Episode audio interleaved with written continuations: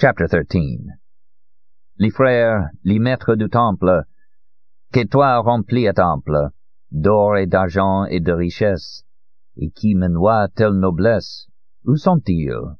Que sont devenus? Chronique à la suite du roman de Favel. Et in Arcadia ego. That evening Pilade's was the image of the Golden Age. One of those evenings when you feel that not only will there definitely be a revolution, but that the Association of Manufacturers will foot the bill for it. Where but at Pilade's could you watch the bearded owner of a cotton mill wearing a parka play hearts with a future fugitive from justice dressed in a double-breasted jacket and tie?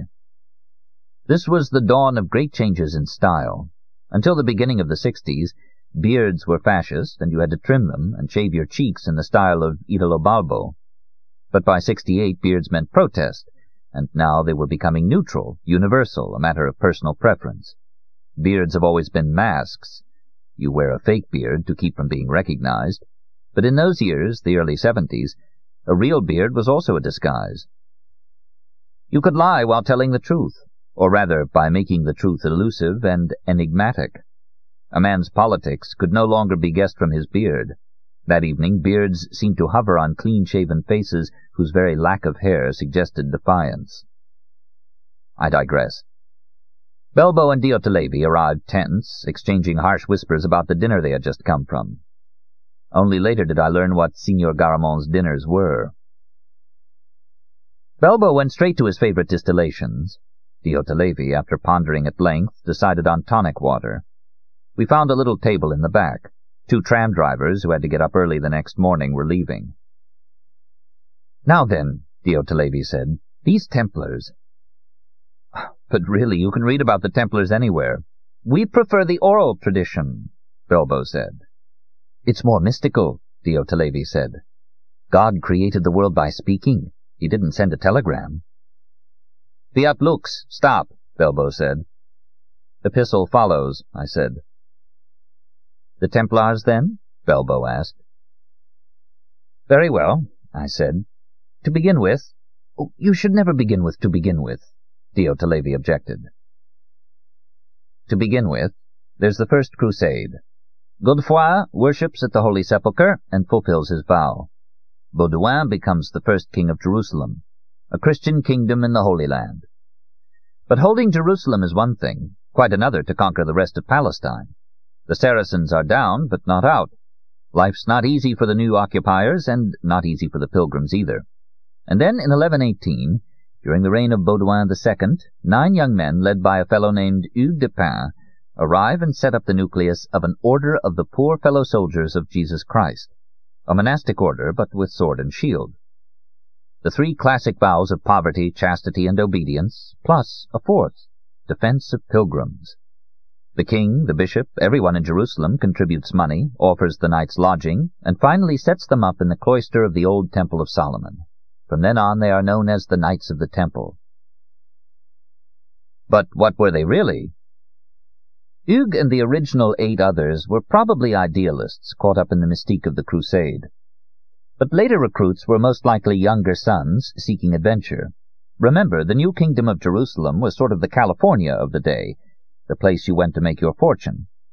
Prospects at home were not great, and some of the knights may have been on the run for one reason or another. I think of it as a kind of foreign legion. What you do if you're in trouble? You join the Templars, see the world, have some fun, do a little fighting.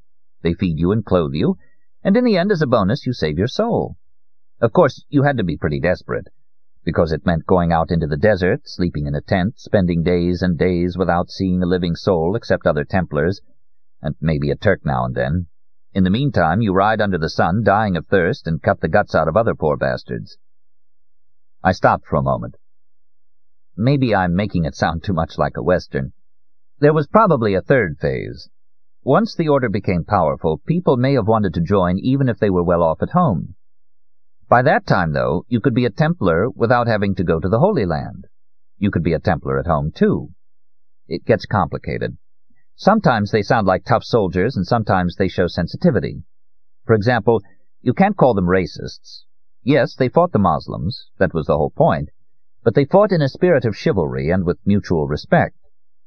Once, when the ambassador of the Emir of Damascus was visiting Jerusalem, the Templars let him say his prayers in a little mosque that had been turned into a Christian church.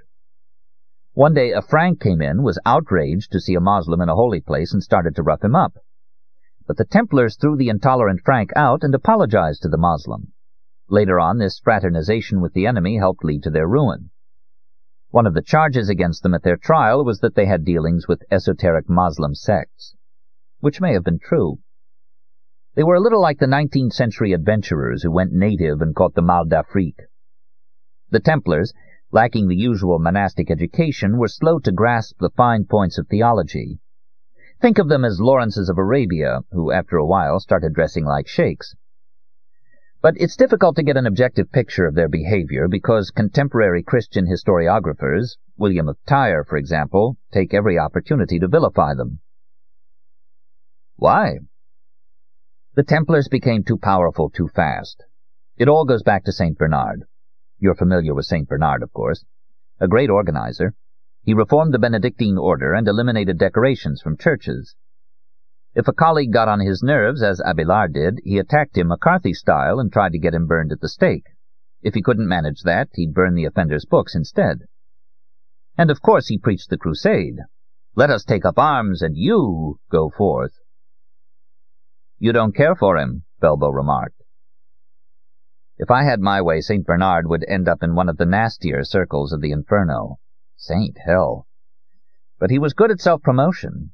Look at how Dante treats him, making him the Madonna's right-hand man. He got to be a saint because he buttered up all the right people. But to get back to the Templars, Bernard realized right away that this idea had possibilities. He supported the nine original adventurers, transformed them into a militia of Christ. You could even say that the heroic view of the Templars was his invention. In 1128 he held a council in Troyes for the express purpose of defining the role of those new soldier monks, and a few years later he wrote an eulogium on them and drew up their rule, 72 articles. The articles are fun to read. There's a little of everything in them. Daily Mass, no contact with excommunicated knights, though if one of them applies for admission to the temple, he must be received in a Christian spirit. You see what I mean about the Foreign Legion. They're supposed to wear simple white cloaks, no furs, at most a lambskin or a ram's pelt. They're forbidden to wear the curved shoes so fashionable at the time, and must sleep in their underwear with one pallet, one sheet, and one blanket. With the heat there, I can imagine the stink, Belbo said. We'll come to the stink in a minute. There were other tough measures in the rule. One bowl for each two men, eat in silence, meet three times a week, penance on Fridays, up at dawn every day. If the work has been especially heavy, they can sleep an extra hour, but in return they must recite thirteen paters in bed. There is a master and a whole series of lower ranks, down to sergeants, squires, attendants, and servants. Every knight will have three horses and one squire, no decorations are allowed on bridles, saddles, or spurs. Simple but well-made weapons. Hunting forbidden except for lions. In short, a life of penance and battle. And don't forget chastity. The rule is particularly insistent about that. Remember, these are men who are not living in a monastery. They're fighting a war, living in the world, if you can use that word for the rat's nest the Holy Land must have been in those days. The rule says in no uncertain terms that a woman's company is perilous, and that the men are allowed to kiss only their mothers, sisters, and aunts. Aunts, eh? Belbo grumbled. I'd have been more careful there. but if memory serves, weren't the Templars accused of sodomy? There's that book by Klossowski, the Baphomet. Baphomet was one of their satanic divinities, wasn't he? I'll get to that, too. But think about it for a moment. You live for months and months in the desert, out in the middle of nowhere, and at night you share a tent with the guy who's been eating out of the same bowl as you. You're tired and cold and thirsty and afraid. You want your mama. So what do you do? Manly love, the Theban legion, Belbo suggested. The other soldiers haven't taken the Templar vow. When a city is sacked, they get to rape the dusky Moorish maids with amber bellies and velvet eyes. And what is the Templar supposed to do amid the scent of the cedars of Lebanon? You can see why there was the popular saying, to drink and blaspheme like a Templar. It's like a chaplain in the trenches who drinks brandy and curses with his illiterate soldiers. The Templar seal depicts the knights always in pairs, one riding behind the other on the same horse. Now why should that be? The rule allows them three horses each. It must have been one of Bernard's ideas, an attempt to symbolize poverty, or perhaps their double role as monks and knights. But you can imagine what people must have said about it. Two men galloping, one with his ass pressed against the other's belly. But they may have been slandered. They certainly were asking for it, Belbo interrupted. That St. Bernard wasn't stupid, was he? Stupid, no. But he was a monk himself, and in those days monks had their own strange ideas about the body. I said before that maybe I was making this sound too much like a Western, but now that I think about it... Listen to what Bernard has to say about his beloved knights. I brought this quotation with me because it's worth hearing.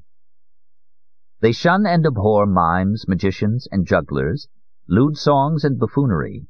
They cut their hair short, for the apostle says it is shameful for a man to groom his hair. Never are they seen coiffed and rarely washed. Their beards are unkempt, caked with dust and sweat from their armor and the heat. I would hate to sleep in their quarters, Belbo said.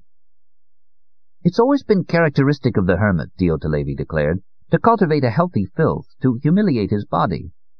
Wasn't it St. Macarius who lived on a column and picked up the worms that dropped from him and put them back on his body so that they, who were also God's creatures, might enjoy their banquet? The stylite was St. Simeon, Belbo said, and I think he stayed on that column so he could spit on the people who walked below. How I detest the cynicism of the Enlightenment, Diotalevi said. In any case, whether Macarius or Simeon, I'm sure there was a stylite with worms, but of course I'm no authority on the subject, since the follies of the Gentiles don't interest me. Whereas your Gerona rabbis were spick and span, Belbo said. They lived in squalor because you Gentiles kept them in the ghetto. The Templars, on the other hand, chose to be squalid. Let's not go overboard, I said. Have you ever seen a platoon of recruits after a day's march? The reason I'm telling you all this is to help you understand the dilemma of the Templar. He had to be mystic, ascetic, no eating, drinking, or screwing, but at the same time he roamed the desert cutting off the heads of Christ's enemies. The more heads he cut off, the more points he earned for paradise. He stank, got hairier every day, and then Bernard insisted that after conquering a city he couldn't jump on top of some young girl, or old hag, for that matter. And on moonless nights, when the simoom blew over the desert, he couldn't seek any favors from his favorite fellow soldier. How can you be a monk and a swordsman at the same time, disemboweling people one minute and reciting Ave Marias the next? They tell you not to look even your female cousin in the eye, but when you enter a city after days of siege, the other crusaders hunt the caliph's wife before your very eyes, and marvelous Shulamite women undo their bodices and say, Take me, take me, but spare my life. No, the Templar had to stay hard, reciting Compline, hairy and stinking, as St. Bernard wanted him to. For that matter, if you just read the retraits... The what? The statutes of the order, drawn up rather late, after the order had put on its robe and slippers, so to speak. There's nothing worse than an army when the war is over. At one point, for instance, brawling is forbidden. It's forbidden to wound a Christian for revenge, forbidden to have commerce with women, forbidden to slander a brother. A Templar could not allow a slave to escape, lose his temper and threaten to defect to the Saracens, let a horse wander off, give away any animal except a dog or cat, be absent without leave, break the master's seal, go out of the barracks at night, lend the orders money without authorization, or throw his habit on the ground in anger. From prohibitions you can tell what people normally do, Belbo said. It's a way of drawing a picture of daily life. Let's see, Diotalevi said. A Templar, annoyed at something the brothers said or did that evening, rides out at night without leave, accompanied by a little Saracen boy, and with three capons hanging from his saddle. He goes to a girl of loose morals, and, bestowing the capons upon her, engages in illicit intercourse. During this debauchery, the Saracen boy rides off with the horse, and our Templar, even more sweat-covered and dirty than usual, crawls home with his tail between his legs. In an attempt to pass unnoticed, he slips some of the temple's money to a Jewish usurer, who is waiting like a vulture on its perch. Thou hast said it, Caiaphas, Belbo remarked. We're talking in stereotypes here. With the money the Templar tries to recover, if not the Saracen boy, at least a semblance of his horse. But a fellow Templar hears about the misadventure, and one night, we know that envy is endemic in such communities, he drops some heavy hints at supper when the meat is served. The captain grows suspicious, the suspect stammers, flushes, then draws his dagger and flings himself on his brother. On the treacherous sycophant, Belbo corrected him. oh, on the treacherous sycophant, good. He flings himself on the wretch, slashing his face. The wretch draws his sword, an unseemly brawl ensues. The captain with the flat of his sword tries to restore order, the other brothers snigger. Drinking and blaspheming like Templars, Belbo said. God's bodkin, in God's name, swoons, God's blood, I said. Our hero is enraged, and what does a Templar do when he's enraged? He turns purple, Belbo suggested. Right. He turns purple, tears off his habit, and throws it on the ground. How about, you can shove this tunic, you can shove your goddamn temple, I suggested. And then he breaks the seal with his sword and announces that he's joining the Saracens. Violating at least eight precepts at one blow. Anyway, I said, driving home my point, Imagine a man like that who says he's joining the Saracens, and one day the king's bailiff arrests him, shows him the white-hot irons, and says, Confess, knave, admit you stuck it up your brother's behind. Who, me? Your irons make me laugh. I'll show you what a Templar is. I'll stick it up your behind, and the Pope's, and King Philip's too, if he comes within reach. A confession? That must be how it happened, Belbo said. Then it's off to the dungeon with him, and a coat of oil every day so he'll burn better when the time comes. They were just a bunch of children, Diotalevi concluded. We were interrupted by a girl with a strawberry birthmark on her nose. She had some papers in her hand and asked if we had signed the petition for the imprisoned Argentinian comrades. Belbo signed without reading it. They're even worse off than I am, he said to Diotalevi, who was regarding him with a bemused expression. He can't sign, Belbo said to the girl. He belongs to a small Indian sect that forbids its members to write their own names. Many of them are in jail because of government persecution. The girl looked sympathetically at Diotalevi and passed the petition to me.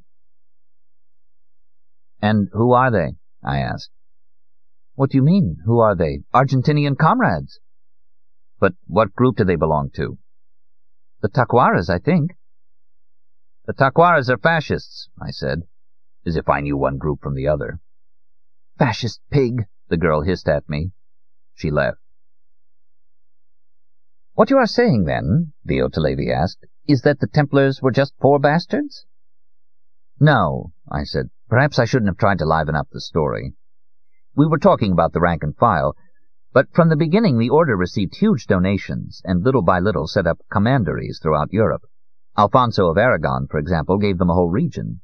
In fact, in his will, he wanted to leave the kingdom to them in the event that he died without issue. The Templars didn't trust him, so they made a deal took the money and ran, more or less. Except that instead of money, it was half a dozen strongholds in Spain. The King of Portugal gave them a forest. Since the forest happened to be occupied by the Saracens, the Templars organized an attack, drove out the Moors, and in the process founded Coimbra. And these are just a few episodes. The point is this. Part of the order was fighting in Palestine, but the bulk of it stayed home. Then what happened?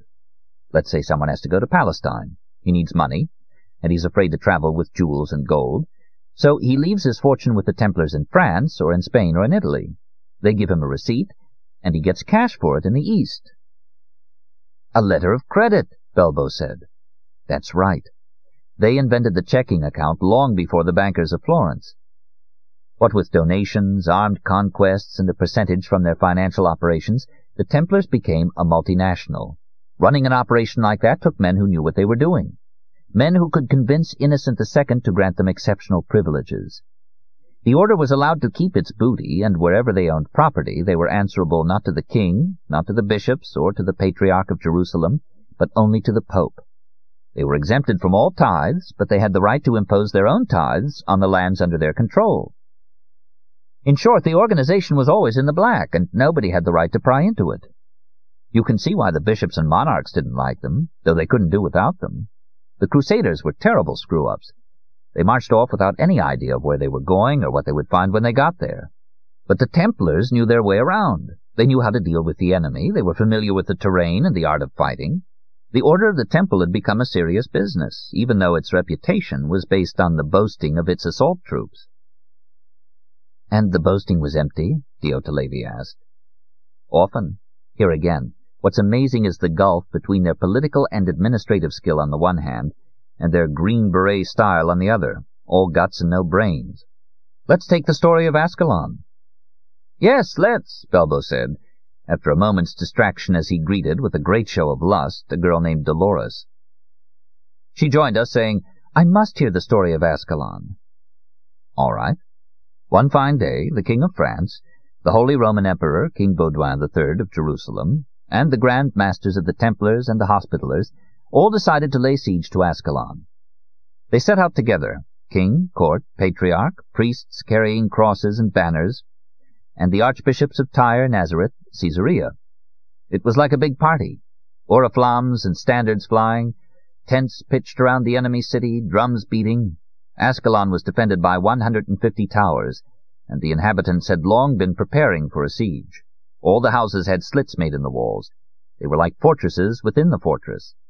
I mean, the Templars were smart fighters. They should have known these things. But no, everybody got excited, and they built battering rams and wooden towers, you know, those constructions on wheels that you push up to the enemy walls so you can hurl stones or firebrands or shoot arrows while the catapults sling rocks from a distance.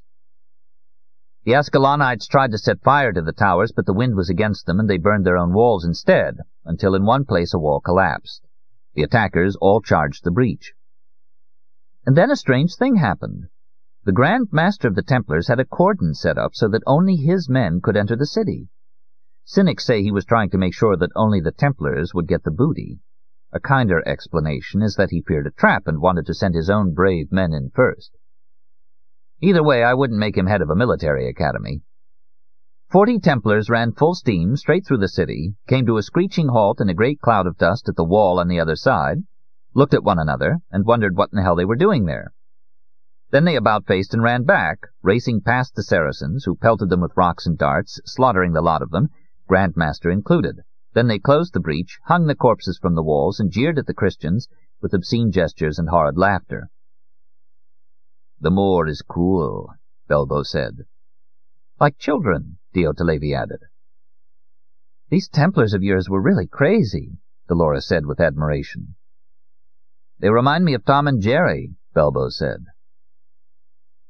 I felt a little guilty. After all, I'd been living with the Templars for two years, and I loved them.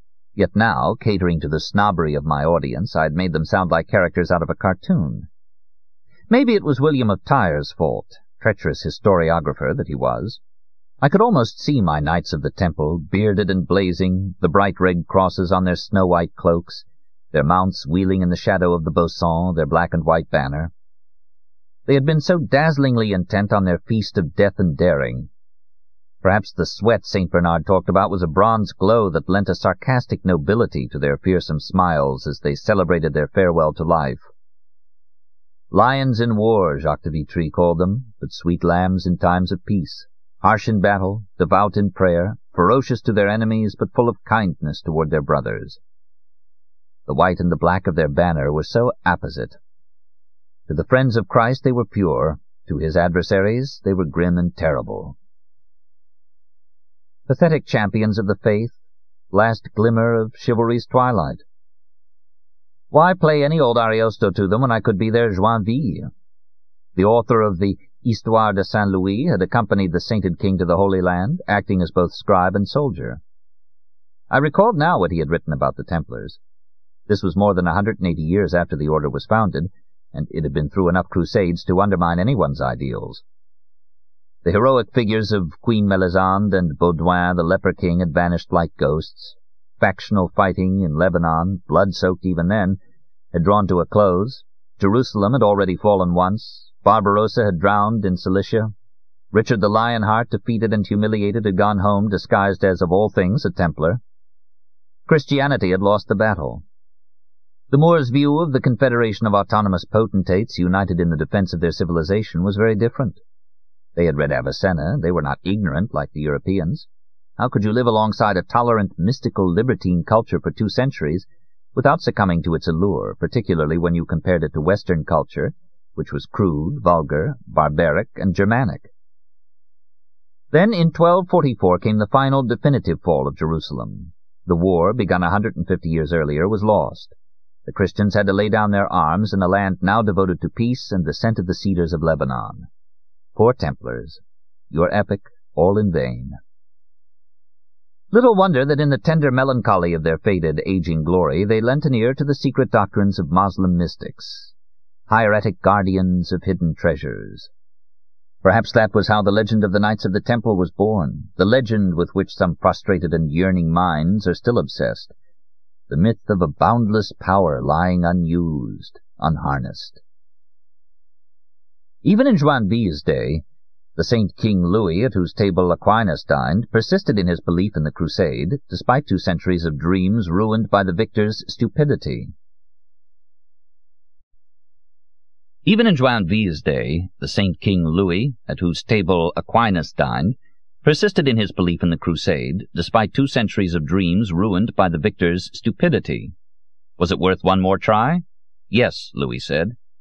And the Templars were ready and willing. They followed him into defeat because that was their job. Without a crusade, how could they justify the temple?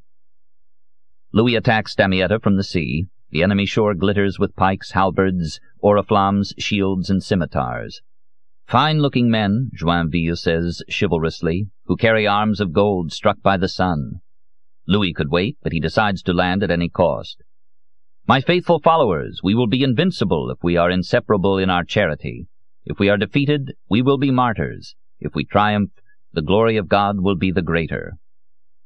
The Templars don't believe it, but they have been trained to be knights of the ideal, and this is the image of themselves they must confirm. They will follow the king in his mystical madness. Incredibly, the landing is a success. Equally incredibly, the Saracens abandon Damietta. But the king hesitates to enter the city, fearing treachery. But there is no treachery. The city is his for the taking, along with its treasures and its hundred mosques, which Louis immediately converts into churches of the Lord. Now he has a decision to make. Should he march on Alexandria or on Cairo? The wise choice would be Alexandria, thus depriving Egypt of a vital port. But the expedition has its evil genius, the king's brother, Robert d'Artois, a megalomaniac hungry for glory, a typical younger son, he advises Louis to head for Cairo, the heart of Egypt. The Templars, cautious at first, are now champing at the bit.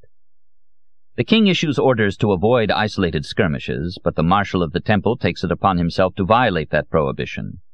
Seeing a squadron of the Sultan's Mamelukes, he cries out, Now have at them in the name of God, for a shame like this I cannot bear. The Saracens dig in beyond the river near Mansoura. The French try to build a dam and create a ford, protecting it with their mobile towers, but the Saracens have learned the art of Greek fire from the Byzantines. Greek fire is a barrel-like container with a kind of big spear as a tail. It is hurled like a lightning bolt, a flying dragon. It burns so brightly that in the Christian camp at night one can see as clearly as if it were day. While the camp burns, a Bedouin traitor leads the king and his men to a ford in exchange for a payment of three hundred bezants. The king decides to attack. The crossing is not easy. Many are drowned and swept away by the current, while 300 mounted Saracens wait on the other side. When the main body of the attack force finally comes ashore, the Templars, as planned, are in the vanguard, followed by the Comte d'Artois. The Moslem horsemen flee, and the Templars wait for the rest of the Christian army, but Artois and his men dash off in pursuit of the enemy. The Templars, anxious to avoid dishonor, then join in the assault, but catch up with Artois only after he has penetrated the enemy camp and begun a massacre. The Moslems fall back toward Mansoura, which is just what Artois had been hoping for. He sets out after them. The Templars try to stop him. Brother Gilles, supreme commander of the temple, tries flattery, telling Artois that he has performed a wondrous feat, perhaps the greatest ever achieved overseas.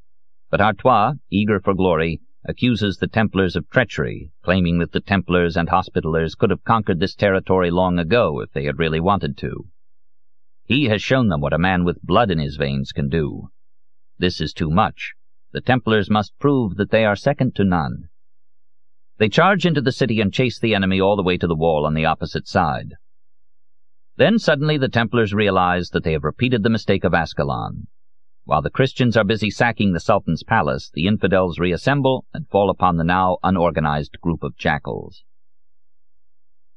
Have the Templars allowed themselves to be blinded once again by greed? Some say that before accompanying Artois into the city, Brother Gilles spoke to him with stoic lucidity. My lord, my brothers and I are not afraid. We follow you. But great is our doubt that any of us will return and indeed Artois was killed, and many good knights died with him, including two hundred and eighty Templars. It was more than a defeat. It was a disgrace. Yet not even Joinville recorded it as such. It happened, and that is the beauty of war. Joinville's pen turns many of these battles and skirmishes into charming ballets. Heads roll here and there, implorations to the good Lord abound, and the king sheds tears over a loyal follower's death. But the whole thing is technicolor, complete with crimson saddlecloths, gilded trappings, the flash of helmets and swords under the yellow desert sun, and an azure sea in the background. And who knows, perhaps the Templars really lived their daily butchery that way. Joinville's perspective shifts vertically, depending on whether he has fallen from his horse or just remounted. Isolated scenes are sharply focused, but the larger picture eludes him. We see individual duels whose outcome is often random. Joinville sets off to help the Lord of Vannes.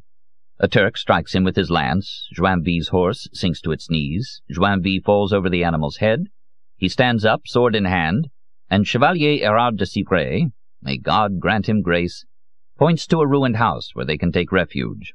They are trampled by Turks on horseback. Chevalier Frederic de Loupet is struck from behind, which made so large a wound that the blood poured from his body as if from the bunghole of a barrel. Civray receives a slashing blow in the face so that his nose was left dangling over his lips. And so on until help arrives. They leave the house and move to another part of the battlefield, where there are more deaths and last-minute rescues and loud prayers to St. James. In the meantime, the good Comte de Soissons, wielding his sword, cries, Seneschal, let these dogs howl as they will. By God's bonnet, we shall talk of this day yet, you and I, sitting at home with our ladies, the king asks for news of his brother, the wretched Comte d'Artois, and brother Henri de Rosny, provost of the Hospitallers, answers that he has good news, for certainly the Count is now in paradise. God be praised for everything he gives, says the king, big tears falling from his eyes. But it isn't always a ballet, angelic and blood-stained. Grand Master Guillaume de Sonnac dies, burned alive by Greek fire. With the great stink of corpses and the shortage of provisions, the Christian army is stricken with scurvy. St. Louis's men are finally routed. The king is so badly racked by dysentery that he cuts out the seat of his pants to save time in battle. Damietta is lost, and the queen has to negotiate with the Saracens, paying 500,000 livres tournois to ransom the king. The Crusades were carried out in virtuous bad faith. On his return to Saint-Jean d'Acre, Louis is hailed as a victor. The whole city comes out in procession to greet him, including the clergy, ladies, and children. The Templars, seeing which way the wind is blowing, try to open negotiations with Damascus. Louis finds out, and, furious at being bypassed, repudiates the new Grand Master in the presence of the Moslem ambassadors. The Grand Master has to retract the promises he made to the enemy, has to kneel before the king and beg his pardon. No one can say the knights haven't fought well, and selflessly, but the King of France still humiliates them to reassert his power. And half a century later, Louis's successor, Philip, to reassert his power, will send the knights to the stake. In 1291, Saint-Jean d'Acre is conquered by the Moors, and all its inhabitants are put to the sword. The Christian kingdom of Jerusalem is gone for good. The Templars are richer, more numerous, more powerful than ever, but they were born to fight in the Holy Land, and in the Holy Land there are none left. They live in splendor, isolated in their commanderies throughout Europe and in the temple in Paris, but they dream still of the plateau of the temple in Jerusalem in their days of glory, dream of the handsome church of St. Mary Lateran spangled with votive chapels, dream of their banquets of trophies and all the rest, the forges, the saddlery, the granaries, the stables of two thousand horses, the cantering troops of squires, aides, and turcopoles, the red crosses on white cloaks, the dark surplices of the attendants, the Sultan's envoys with their great turbans and gilded helmets, the pilgrims, a crossroads filled with dapper patrols and outriders, and the delights of rich coffers, the port from which instructions and cargoes were dispatched for the castles on the mainland or on the islands or on the shores of Asia Minor. All gone now, my poor Templars.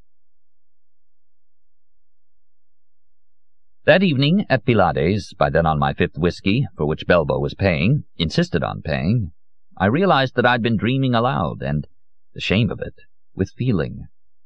but I must have told a beautiful story, full of compassion, because Dolores's eyes were glistening, and Diotalevi, having taken the mad plunge and ordered a second tonic water, was seraphically gazing toward heaven, or rather, toward the bar's decidedly non-cabalistic ceiling. Perhaps, he murmured, they were all those things, lost souls and saints, horsemen and grooms, bankers and heroes. They were remarkable, no doubt about it, was Belbo's summation. But tell me, Casaubon, do you love them? I'm doing my thesis on them. If you do your thesis on syphilis, you end up loving even the Spirochaeta pallida. It was lovely, Dolores said. Like a movie. But I have to go now. I have to mimeograph the leaflets for tomorrow morning. There's picketing at the Morelli factory. Lucky you, you can afford it, Belbo said. He raised a weary hand and stroked her hair. Then he ordered what he said was his last whiskey. It's almost midnight. I say that not for normal people, I say it for Diotalevi's benefit. But let's go on. I want to hear about the trial. Who, what, when, and why. Cur, quomodo, quando, Diotalevi agreed. Yes, yes.